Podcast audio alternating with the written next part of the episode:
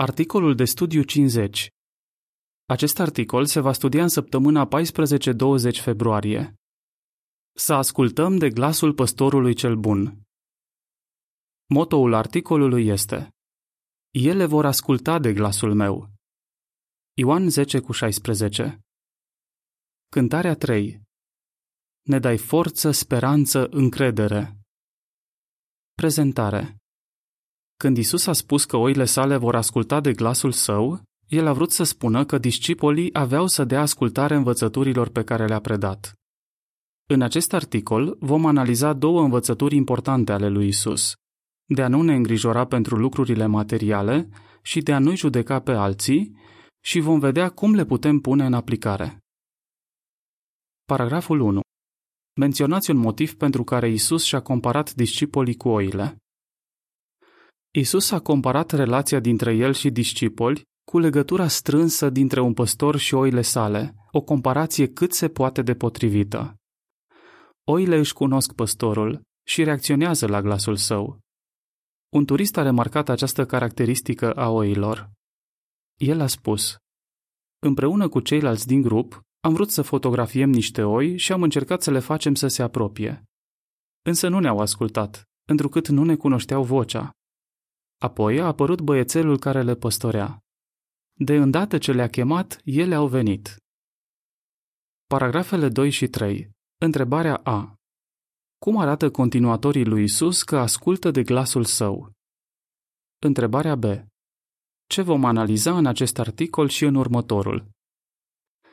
Experiența acestui turist ne amintește de cuvintele lui Isus cu referire la oile sale, discipolii săi. El a spus, ele vor asculta de glasul meu. Ioan 10 cu 16 Însă, întrucât Isus este în cer, cum putem asculta de El? O modalitate importantă este de a pune în practică învățăturile sale. În acest articol și în următorul vom vedea unele adevăruri predate de Isus. El ne-a învățat ce ar trebui să facem și ce ar trebui să renunțăm să facem. În continuare, vom analiza două aspecte pe care păstorul cel bun ne-a îndemnat să nu le mai facem. Nu vă mai frământați. Paragraful 4. Întrebare. Potrivit cu Luca 12 cu 29, ce ne-ar putea produce îngrijorare? În Luca 12 cu 29 citim Așadar, nu vă mai preocupați cu privire la ce veți mânca și la ce veți bea și nu vă mai frământați. Isus și-a îndemnat continuatorii să nu se mai frământe cu privire la lucrurile materiale de care au nevoie. Suntem conștienți că sfaturile lui Isus sunt întotdeauna înțelepte și corecte. Deși dorim să le aplicăm, nu ne este întotdeauna ușor. În continuare vom vedea de ce. Paragraful 5. Întrebare. Care ar putea fi unele motive de îngrijorare? Unele motive de îngrijorare ar putea fi cele referitoare la hrană, îmbrăcăminte și locuință. De exemplu, celor care trăiesc într-o țară în curs de dezvoltare le-ar putea fi greu să se îngrijească de familie. În alte cazuri, membrii unor familii au rămas fără sprijin financiar deoarece persoana care întreținea familia a decedat. Apoi, din cauza pandemiei de COVID-19, unii și-au pierdut locul de muncă și nu mai au nicio sursă de venit. Cum putem urma îndemnul lui Isus de a nu ne mai îngrijora dacă trecem prin astfel de situații? Paragraful 6. Descrie scena în care Petru a mers pe apă. La un moment dat, apostolul Petru și ceilalți apostoli erau pe Marea Galileei în timpul unei furtuni când l-au văzut pe Isus umblând pe mare. Petru a spus, Doamne, dacă ești Tu, poruncește-mi să vin la Tine pe apă. Isus i-a spus, Vino. Petru a coborât din barcă, a mers pe apă și s-a dus spre Isus. Ce s-a întâmplat apoi? Văzând vijelia, i s-a făcut frică. Și când a început să se scufunde, a strigat, Doamne, salvează-mă! Isus și-a întins mâna și l-a salvat. Este demn de remarcat că Petru a reușit să pășească pe apele agitate cât timp a avut privirea țintită asupra lui Isus. Dar când Petru a privit vijelia, Teama și îndoiala au pus stăpânire pe el și a început să se scufunde. Matei 14 cu 24 la 31 Paragraful 7. Întrebare. Ce putem învăța din experiența prin care a trecut Petru? Experiența lui Petru ne este utilă și nouă. Când a coborât din barcă și a pășit pe mare, Petru nu se gândea că va fi distras de furtună și că va începe să se scufunde. El era hotărât să meargă pe ape până la stăpânul său. Însă nu a reușit să se concentreze până la capăt asupra acestui obiectiv. În prezent, noi nu putem merge pe apă, însă avem de înfruntat teste ale credinței.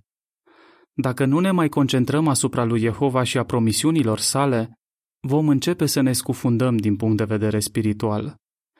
Când trecem prin furtunile vieții, trebuie să avem privirea ațintită asupra lui Jehova și să nu uităm că El are capacitatea de a ne ajuta. Cum putem face aceasta? Paragraful 8. Întrebare. Ce idei ne pot ajuta să nu ne îngrijorăm peste măsură cu privire la lucrurile materiale? Este înțelept să înlocuim sentimentele de îngrijorare cu sentimente de încredere. Să nu pierdem din vedere că Jehova, Tatăl nostru iubitor, a promis că se va îngriji de necesitățile noastre materiale dacă acordăm întâietate lucrurilor spirituale. De-a lungul timpului, Jehova și-a împlinit această promisiune fără excepție. Dacă Jehova se îngrijește de păsări și de flori, nu avem niciun motiv să ne îngrijorăm cu privire la hrană sau îmbrăcăminte.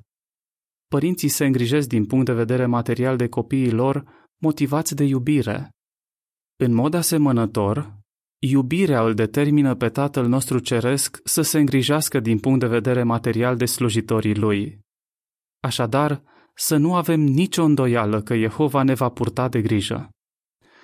Legenda imaginilor asociate paragrafelor 6 la 8 În loc să ne scufundăm din punct de vedere spiritual din cauza îngrijorărilor, să ne întărim încrederea în Jehova.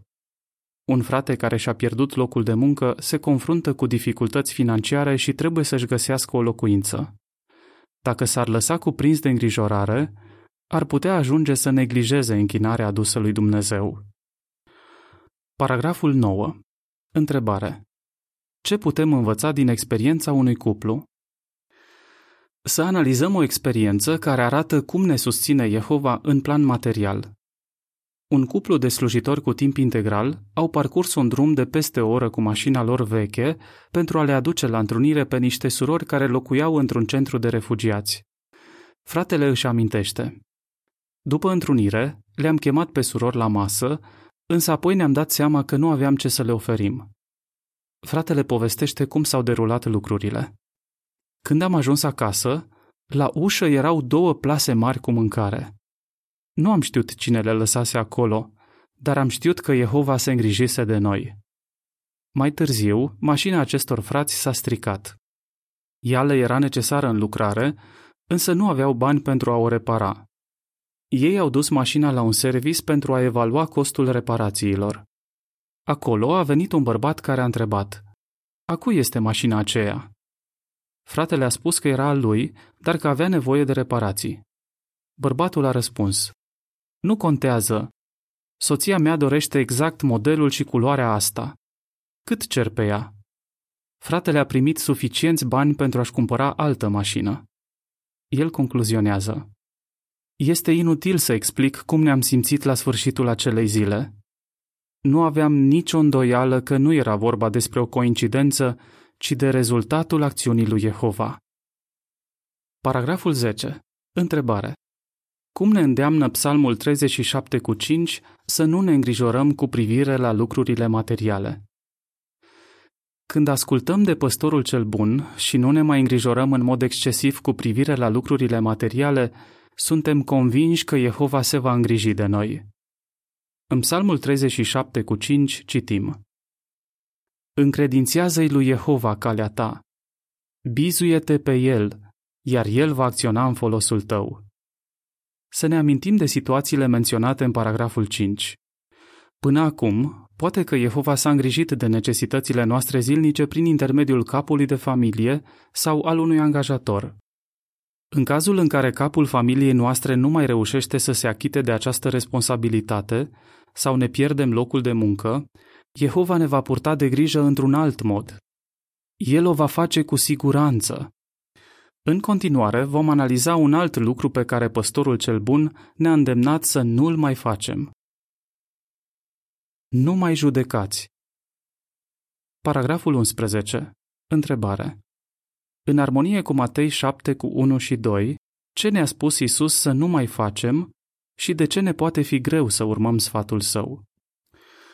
În Matei 7 cu 1 și 2 citim Nu mai judecați ca să nu fiți judecați, căci cu judecata cu care judecați veți fi judecați și cu măsura cu care măsurați vi se va măsura. Isus știa că ascultătorii săi imperfecți aveau tendința de a fi critici cu alții. Să remarcăm sfatul său. Nu mai judecați. Poate că depunem multe eforturi pentru a nu-i judeca pe colaboratorii noștri. Însă, întrucât suntem imperfecți, uneori constatăm că îi privim pe ceilalți cu un ochi critic. Ce putem face în această situație? Să ascultăm de Isus și să ne străduim din răsputeri să nu mai judecăm. Paragrafele 12 și 13. Întrebare. Cum ne ajută modul în care Jehova l-a tratat pe David să încetăm să-i judecăm pe alții? Să analizăm exemplul lui Jehova. El caută ce e bun în oameni. Acest adevăr reiese din modul în care l-a tratat pe regele David, care a făcut unele greșeli grave. El a comis adulter cu Batșeba și chiar a poruncit să fie ucis soțul. Ceea ce a făcut David s-a răsfrânt negativ atât asupra lui, cât și asupra familiei sale, inclusiv asupra celorlalte soții. Cu altă ocazie, David nu s-a încrezut pe deplin în Jehova, poruncind un recensământ nepermis al armatei Israelului. La baza acestei acțiuni a stat probabil mândria și încrederea în forțele sale armate. Care a fost rezultatul? Au murit 70 de mii de izraeliți din cauza ciumei. Dacă ai fi trăit în Israel în acel timp, cum l-ai fi privit pe David? L-ai fi judecat, gândindu-te că nu merită îndurarea lui Jehova? Jehova nu a privit astfel lucrurile. El s-a concentrat asupra fidelității sale manifestate de-a lungul vieții și a căinței sale sincere. Drept urmare, Jehova l-a iertat pe David pentru aceste păcate grave. Jehova știa că David îl iubea foarte mult și că dorea să facă ce este drept. Nu ești recunoscător că Jehova caută ce este bun în tine? Paragraful 14. Întrebare. Ce ne poate ajuta să nu-i mai judecăm pe alții? Jehova este îngăduitor cu oamenii imperfecți. Și noi ar trebui să avem aceeași atitudine concentrându-ne la calitățile semenilor noștri. În general, imperfecțiunile altora ies repede în evidență. De aceea am putea ajunge ușor să-i privim cu un ochi critic. Însă o persoană spirituală continuă să colaboreze bine cu alții, deși vede imperfecțiunile lor. Un diamant brut ar putea părea neatrăgător, însă o persoană perspicace vede dincolo de aspectul exterior și știe ce valoare va avea după ce va fi prelucrat. Asemenea lui Jehova și lui Isus, trebuie să privim dincolo de aparențe și să vedem calitățile celorlalți. Paragraful 15. Întrebare. De ce este important să ne gândim la situația în care se află ceilalți? Ce altceva ne poate ajuta să nu-i judecăm pe ceilalți cu asprime? Să încercăm să ne imaginăm cu ce situații se confruntă. De exemplu, cu o anumită ocazie, când se afla în templu, Isus a văzut o văduvă săracă punând două monede de mică valoare într-o cutie a trezoreriei. El nu a spus cu reproș, de ce nu a pus mai mult? Isus nu s-a concentrat la suma cu care a contribuit văduva, ci a luat în considerare motivația ei și situația în care se afla. Astfel, el a lăudat-o pentru că a făcut tot ce a putut. Paragraful 16. Întrebare. Ce învățăm din experiența Veronicăi? Experiența unei surori pe nume Veronica arată cât este de important să cunoaștem situația celorlalți. Ea era în aceeași congregație cu o mamă fără partener și cu fiul ei. Veronica spune, mi se părea că nu se implicau suficient de mult în activitățile congregației. Nu-i priveam cu ochi buni. Însă apoi a mers în lucrare împreună cu această soră. Ea mi-a explicat că fiul ei avea autism. În ciuda dificultăților pe care le întâmpina, ea făcea eforturi pentru a se îngriji de necesitățile materiale și spirituale ale ei și ale băiatului ei. Din cauza stării de sănătate acestuia, uneori era nevoită să asiste la întrunirile altei congregații. Veronica recunoaște. Nu mi-am imaginat în ce situație grea se afla. Acum o apreciez și o respect foarte mult pe această soră pentru eforturile de a-i sluji lui Jehova. Legenda imaginilor asociate paragrafelor 11 și 14 la 16 Dacă privim dincolo de aparențe, ne va fi mai ușor să nu-i mai judecăm pe alții. Un frate întârzie la întrunire, dar depune mărturie în mod informal, oferă ajutor practic unei persoane în vârstă și participă la întreținerea sălii regatului, dând astfel dovadă de calități frumoase. Paragraful 17. Întrebare. Ce îndemn primim în Iacov 2 cu 8 și cum îl putem aplica? Dar ce ar trebui să facem dacă ne dăm seama că am judecat un colaborator în credință? Să ne amintim că trebuie să ne iubim frații. În Iacov 2 cu 8 citim Astfel, dacă respectați legea regală, potrivit cu ce spun scripturile, să-l iubești pe aproapele tău ca pe tine însuți, foarte bine faceți. De asemenea, trebuie să-l rugăm fierbinte pe Jehova să ne ajute să nu-i mai judecăm pe alții. Acționând în armonie cu rugăciunile noastre, să luăm inițiativa și să petrecem mai mult timp cu acea persoană, ceea ce ne va ajuta să-i înțelegem mai bine situația. Am putea să o invităm în lucrarea de predicare sau să ia masa cu noi. Pe măsură ce ne străduim să o cunoaștem mai bine, putem observa calitățile ei, urmând astfel exemplul lui Jehova și al lui Isus. Drept urmare, arătăm că ascultăm de porunca păstorului cel bun de a nu mai judeca. Paragraful 18. Întrebare. Cum arătăm că ascultăm de glasul păstorului cel bun? Așa cum oile ascultă de glasul păstorului lor, și continuatorii lui Isus ascultă de glasul său. Dacă ne străduim să nu ne mai îngrijorăm cu privire la lucrurile materiale și să nu-i mai judecăm pe alții, Jehova și Isus ne vor răsplăti eforturile. Indiferent că facem parte din turma mică sau dintre alte oi, să continuăm să ascultăm glasul păstorului cel bun. Luca 12 cu 32, Ioan 10 cu 16 În articolul care urmează, vom analiza alte două îndemnuri pe care le-a dat Isus continuatorilor săi. Cum ați răspunde? Ce putem face pentru a nu ne mai îngrijora cu privire la lucrurile materiale? Ce ne poate ajuta să nu-i mai judecăm pe alții? Ce idei din acest articol ți se par utile? Cântarea 101 Să slujim în unitate. Sfârșitul articolului